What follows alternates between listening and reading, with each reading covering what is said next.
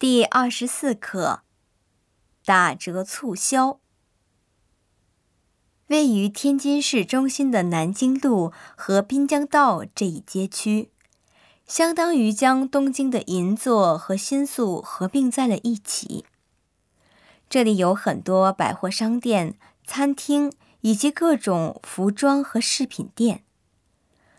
和我小的时候比起来，最近新增了很多大型商场，许多店铺也焕然一新。之前回国的时候，各大商场正在进行秋季打折促销，店内挂着三折的牌子。那么，一百元的商品打三折是多少钱呢？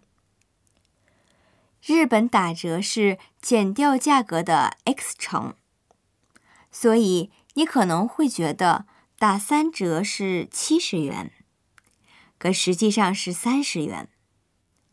日本人似乎被“折”这个字的意思弄糊涂了。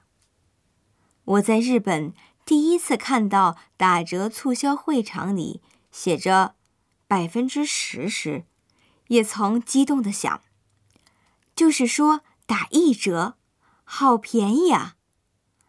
后来才知道。是减百分之十。原来中国和日本标示打折时的思维方式是相反的啊！